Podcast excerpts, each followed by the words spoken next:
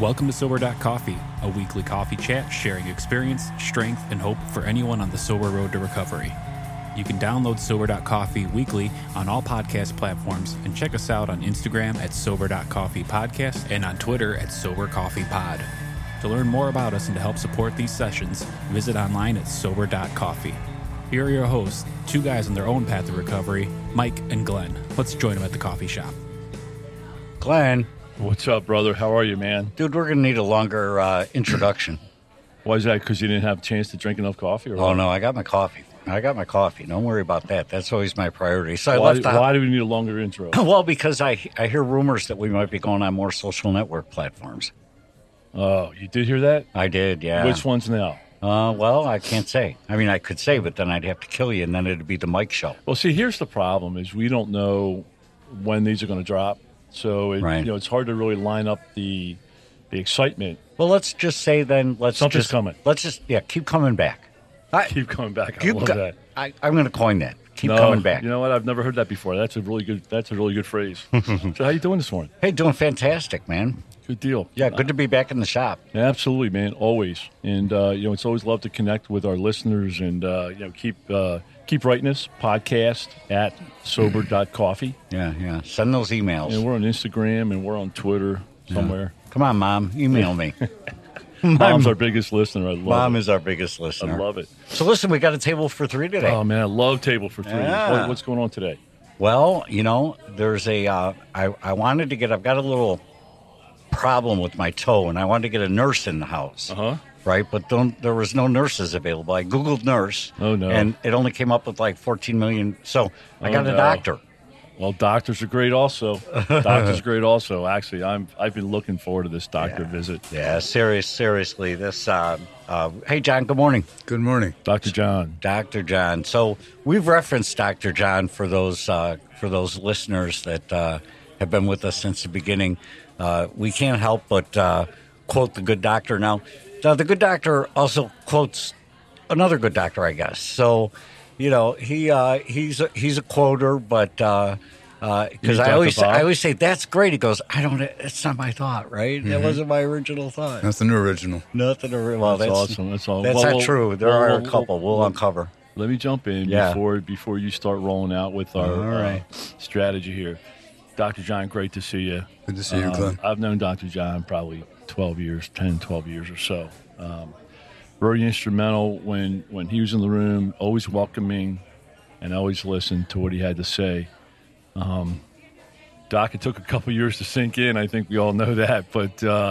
You're on the slow train. I'm definitely on the slow train.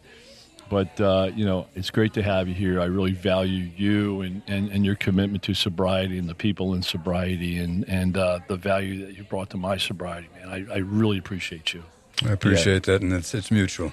Yeah, and on a serious note, I do too. I have a history with John, and when I was fresh in the program, I'll never forget it. It was very instrumental in my life because I was fresh in the program, and I'm walking into these rooms, and mind you, I didn't want any new friends. I didn't want new acquaintances even. Well, you probably didn't know what you wanted. No, I didn't know what I wanted. All I knew is I wanted to not be like I was, and so this gentleman, John, stepped up to me and said, how about we go get a coffee? And I'm like, coffee? We're going to get a... What is this guy? What does he want? What's his angle, right? What's he going to sell me? And, we had a great coffee, man. He walked me through alcoholism, which I tried to do a couple episodes ago, the best I could of a napkin analogy of what alcoholism is all about. We have the master of that ism here in the house with us today. In the house. So yeah, very instrumental. And he even bought the coffee, if I recall. So. I hope I can do it without a napkin. Yeah, right. Well, we have some note cards here if you need it. Yeah.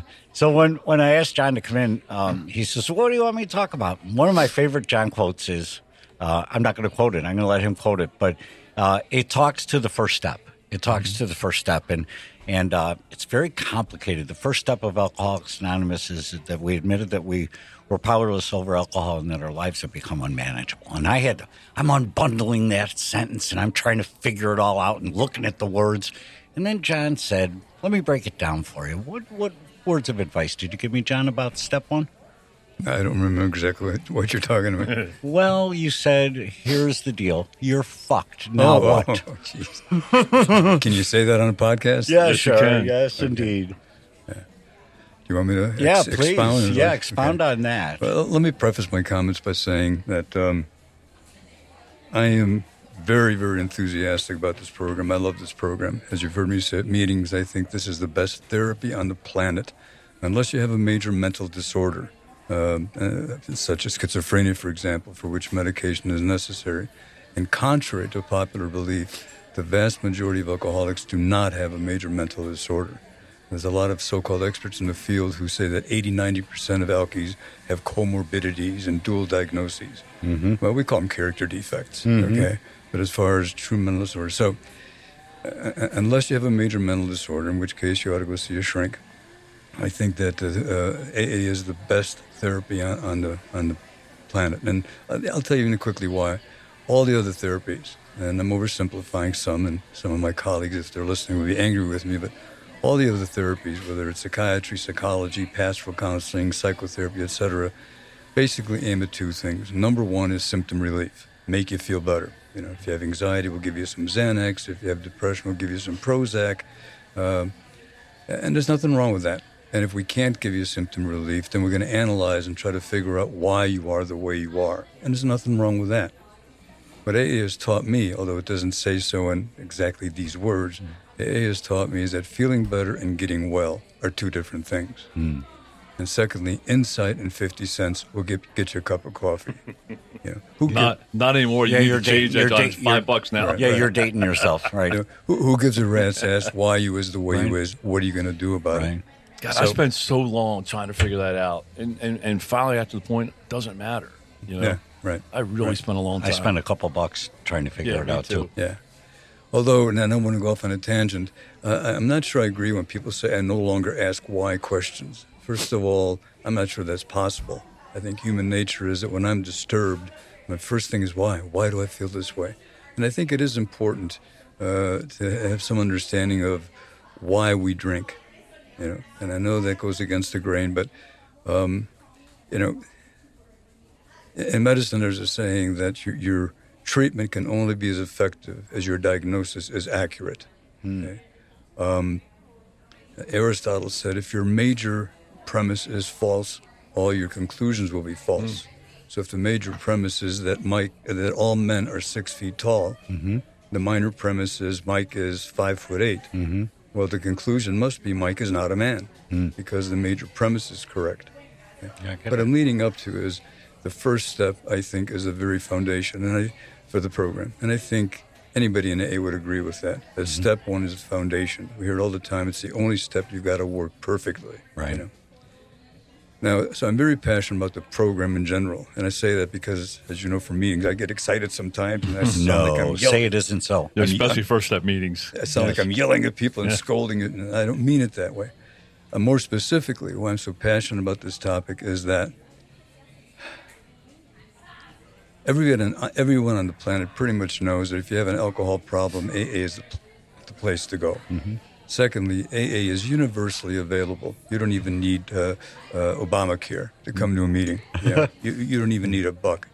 And despite that, and there are tens of millions of alcoholics in our country alone, only about 20% of alcoholics ever come to AA. That's amazing. It is amazing. What's even more incredible is that of that 20% who walk through the doors of AA, approximately 90% don't stick around. Now, what do we say at every meeting? What do we read at every meeting? Rarely will a person fail if they thoroughly follow the path. Right? I believe that's a fact. In fact, I would almost say maybe never will a person fail if they thoroughly follow the path. And yet 90% fail. Why? For 40 years, I've been asking myself why. Mm-hmm. Now, I've had the privilege of talking to, over the years, hundreds of those people who left the program, both when I worked in the field and since I'm in the program. And without realizing it, I was doing a study. I asked them, what happened? Why did you give up on AA or Al-Anon or CA or NA or whatever your 12-step program was? And everybody has their own unique set of excuses. My sponsor was a jerk. Meetings were boring. I was too busy with blah, blah, blah, blah, blah. You must have talked to my sponsees. But the bottom line I found, what they all have in common, is people who don't thoroughly follow the path are people who don't really believe what the first step means, in my opinion. Okay. You know, the first step says you're screwed. The first step says you suffer from a terminal illness and you're going to die. Now, you know, if you came to me as a physician with a headache and I took a CAT scan of your brain and I showed you the picture and I said, you see this circle here, this lesion? It's a malignant tumor. Mm-hmm. It's going to kill you. It may take a while, but it's going to kill you. And it's going to kill you from the inside out. That's what alcoholism does. The good news is, if you thoroughly follow this path I'm going to lay out for you, not only will you recover, but you're going to be healthier and happier than ever been before. You'd follow that path, right? Sure. Everybody mm-hmm. would. Right. Now, with alcoholism, we give lip service. It's a progressive disease. It's an ultimately fatal disease. But we don't follow the path. It's a malignancy of the soul. I just made that one up. Oh, there we go. You can't. You original can't, thought. You can't take an X-ray of it. Okay? Mm-hmm. Now, let me share just briefly, so that I don't get too preachy and too pedantic, my struggle with it. Okay? I try to be as succinct as I can. As you know, I was an episodic drunk, a binge drinker.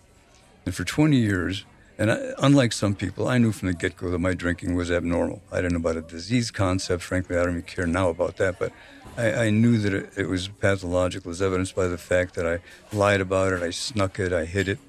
And I learned early on that it was not a good idea, because bad things often happen, or more accurately, I acted badly and then regretted it.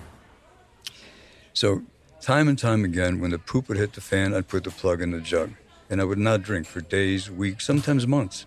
And when I didn't drink, things got better. You know, I didn't... Go ahead, say it. I didn't pee in bed at night. You know? It's amazing. You pissed myself, man. That's right. It's amazing awesome. When you don't drink a quart of vodka before, you know. And I remember my kid's birthday, and et cetera. I didn't puke in the morning. So I knew those 20 years that I shouldn't be drinking that way. It's a bad idea, but I kept doing it. Now, for 20 years, I thought, what is wrong with me? Why? And I think, you know, the disease concept is a logical concept. And the only logical explanation for somebody to drink the way I drank is, A, I had to be pretty stupid. That would explain it. Can't put two and two together. But I'm not stupid.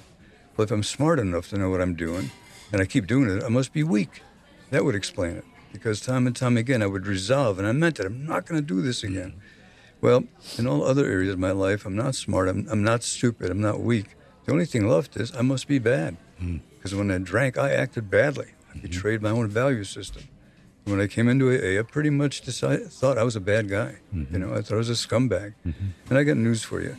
That's pretty much what the whole world thinks, including the experts in the field. Mm-hmm. Even though we get lip service to it's a disease, you know, it looks like we are idiots or weak or bad or some combination. I came into AA and I learned that I drank the way I drank despite those painful consequences, despite what alcohol did to me, because of what alcohol does for me. Mm-hmm. Alcohol soothes my ism. Mm-hmm. Alcohol gives me relief for myself. Those periods when I didn't drink, things got better, but I didn't get better. Mm-hmm. I think we call that being dry. Right. But I didn't know that. Now, with this stupid, bad, and weak. So in my early times, in my first couple of years in AA, I thought, I'm bad. And I sat there, and a lot of meetings, I think, still do this, the mea culpa version. Oh, I'm an idiot, and I'm a scumbag, and I'm a horse thief, and I'm a liar, and I just got to get honest. And I thought, you know, somehow... I'm not a bad person. I acted badly, certainly under the influence. But you never stole a horse. Never stole a horse. But I thought, you know, I know I'm not stupid. I'm not weak. I thought it was bad. But I'm learning that I'm not a bad person. I acted badly, and I got to stop that. Then I said, well, it's a disease. Oh, okay. Well, what kind of disease? And right from the get-go, that struck me as a bit of a cop-out. And I got news for you. Most people think it's a cop-out, okay? Mm-hmm. Because, you know, and this, again, sounds like blasphemy. Mm-hmm. And let me, again, reemphasize, I'm a totally A guy, and I think the first step is the foundation. And I know the first step says I'm powerless over alcohol. But my thinking was, my disease is not alcohol. What I'm powerless over is not alcohol. What I can't control is not alcohol. Okay? I control my drinking many times. In fact, only alcoholics need to control their drinking. Can you control how many bananas you eat, Glenn? I can. But you probably don't know, unless you have a banana problem. No, I can really control. I never crave a banana. So you don't need to control it because you don't crave it. You don't need to control it. I don't need to control it. So only alcoholics need to control their drinking. And again, when somebody comes into AA, what's the first thing AA asks of us? Stop drinking. Now, if in fact alcohol was my disease, if alcohol is the thing that I can't control, asking me to stop drinking is a cruel request. Mm-hmm. That's like telling a drowning person, hey, are you drowning? Yes. Can you swim? Do you admit you can't swim? I admit it. I can't swim. What do? Swim. You know? Right. Newcomer comes in. You admit you're an alcoholic? Yes. Do you admit that you can't control it? Yes. What do? Stop drinking. Mm-hmm. Okay. So my take on it is, and I think this is a problem for ultimately for that 90% of people don't stick around. They don't articulate it, don't verbalize it, because I think there is a not-so-subtle peer pressure in AA that don't question anything. Mm-hmm. Keep it simple, stupid. Mm-hmm. Well, I'm not stupid. I understand that, but that's not only not helpful, it's cruel. I'm not stupid. Mm-hmm. Or don't drink, don't think, go to meetings. Now I immediately start thinking about not thinking. You know? Right. Okay. I had trouble falling asleep last night because I was trying really hard not to think about this session. You know, because I don't know what to expect. I know, right? So my process of this was, well, I'm not really powerless over alcohol. I can't control my drinking. Now, when I control it, I don't enjoy it. Mm-hmm. You know, and when I enjoy it, you know.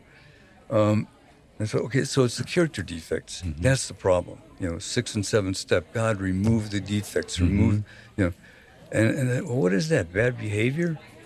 No, that's my job. It's my job to put the plug in the jug. I can't keep myself dry. Mm-hmm. Okay? I can do dry by myself. I don't need you or the program to do dry, but it's miserable. So what is this thing that, what is the disease that I'm powerless over? My character defects? My character defects don't define me, okay? My bad behavior is my responsibility. And ultimately, I think working the steps is to don't be a dick. Mm-hmm. Clean up your act rightly, in spite of your thoughts and feelings, okay? So the only thing left then is the way I tick on the inside.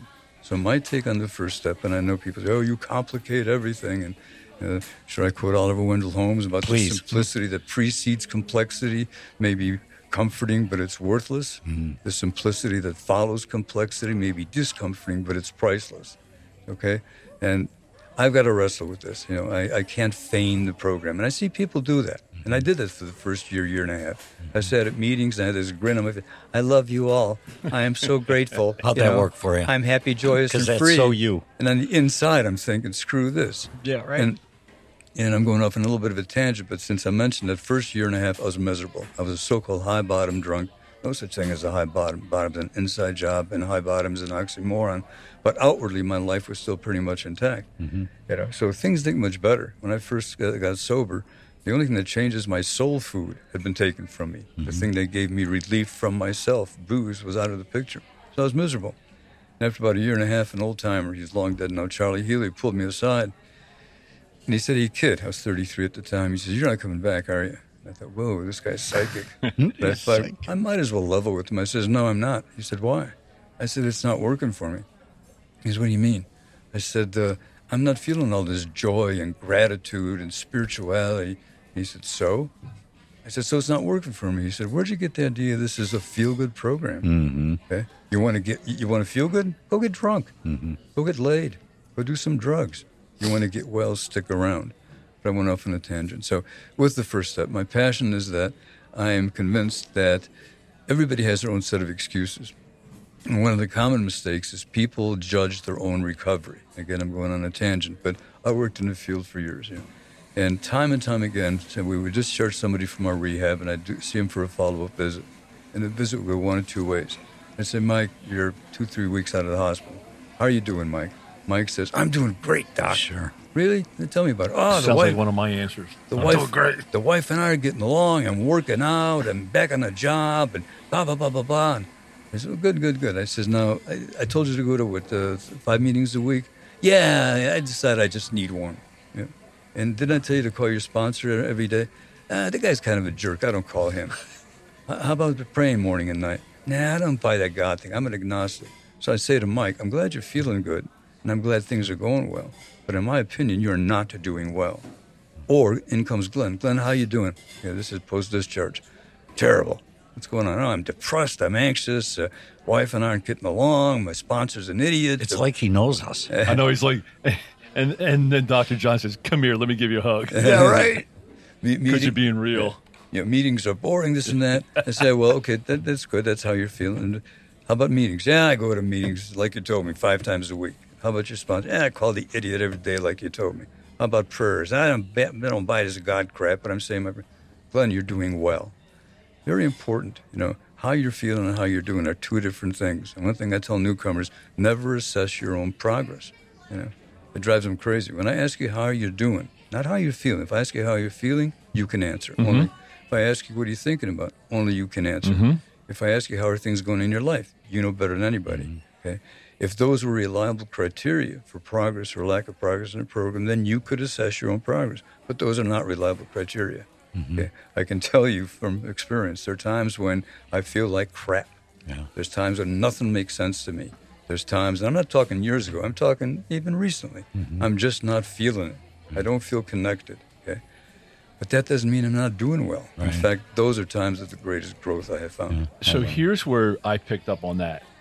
Just because, and I remember you, just because you're not feeling well doesn't mean you're not doing well.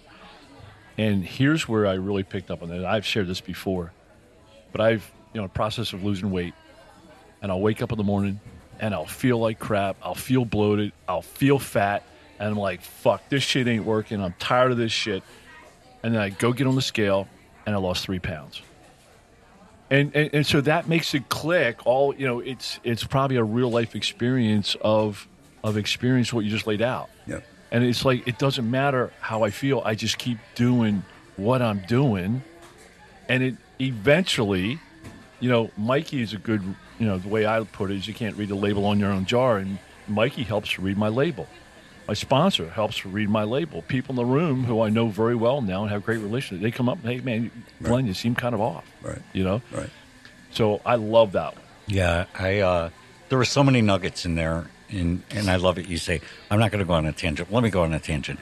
And I'm so glad you did, because there was just so many nuggets that I need to go back and re-listen to this, because there were so many things. Let's go back to the first step. So you're screwed.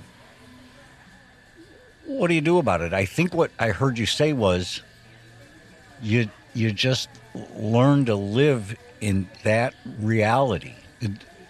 The reality that people are telling you, that read your own label. Learn to live in that reality, because, you know, again, I'm still on the pink cloud, right? So I've got a couple days of sobriety underneath me, and people go, "Why is he smiling?" Right? Well, first of all, because I paid my dentist, I don't know, $50,000 for this smile, so I'm gonna show it off, right? But the question becomes, what do you do about it? The first step. You're screwed. You know, look, life as you know it is going to be different, is what the words bopping around my head. That's a very scary thing for a newcomer. It should be. It should be. If I tell you that you're dying of a brain tumor, right. I hope you're scared enough. I know Glenn and I disagree a little bit on this, although I've thought about what you said. I've always said pain for me is the only motivator. Not only the best motivator, the only motivator, although I agree with you. In time, positive emotion sits in. Not just that's where I'm at. Yeah, not just the fear of the pain, but the I want more. The joy, exactly. I want more of the good stuff. I want more of what I got. Yep. Yeah. The critical point I'm trying to make, and I don't want to dilute it, is that it breaks my heart that so many people don't stick around. The majority, whether it's 85 or 90 or 92%, I don't know, but it's incredible to me that people who are suffering from a malady, a spiritual malady that is ultimately fatal. And as you know, my son died from this disease 7-8 months ago. Okay? So I know from personal experience, this is real shit. It'll kill you. And people don't follow the path because they don't really believe what the first step means. And in my opinion, what the first step tells me is I'm powerless over my alcoholism. Powerless over alcohol is just the admission ticket.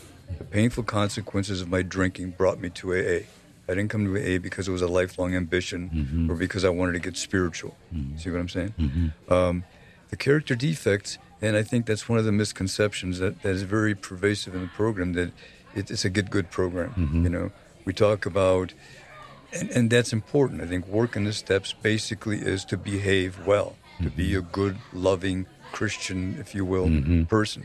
But even when I do that, even when I put the plug in the jug, and that's my job, And even when I behave well with the help of a sponsor, act rightly in spite of my thoughts and feelings, even when I do that to the best of my ability, I still have alcoholism. Yeah. I still tick that way.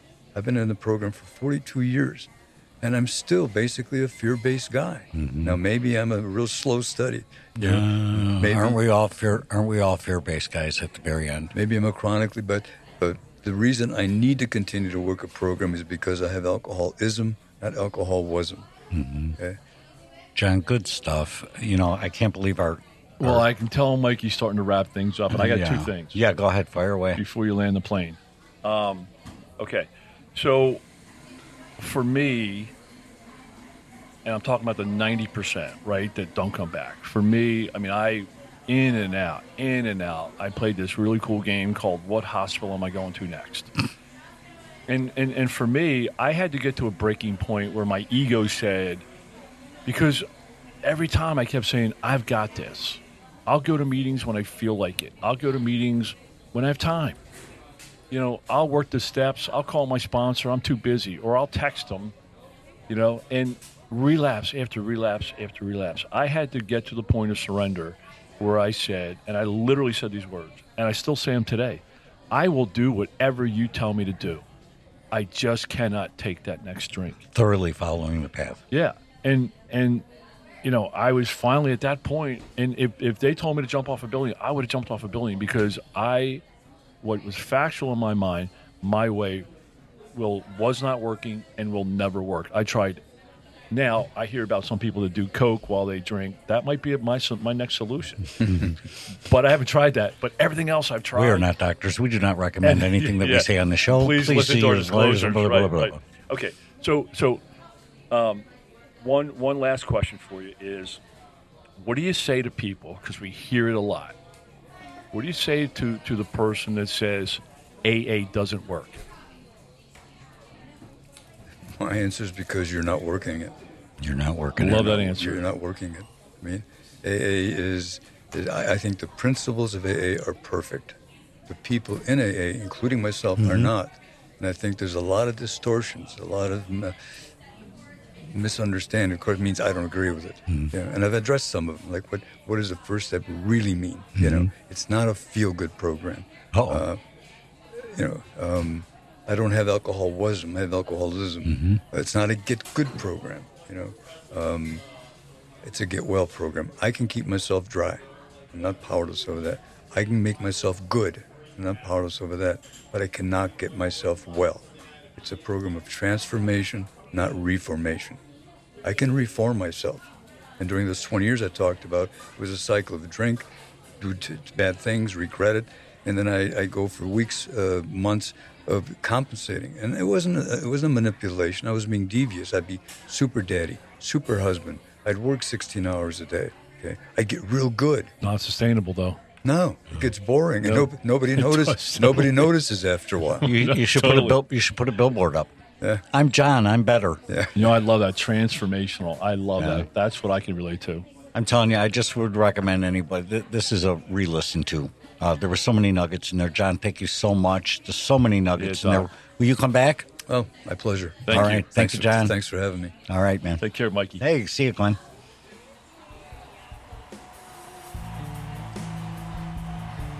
Thanks for joining us for today's coffee chat.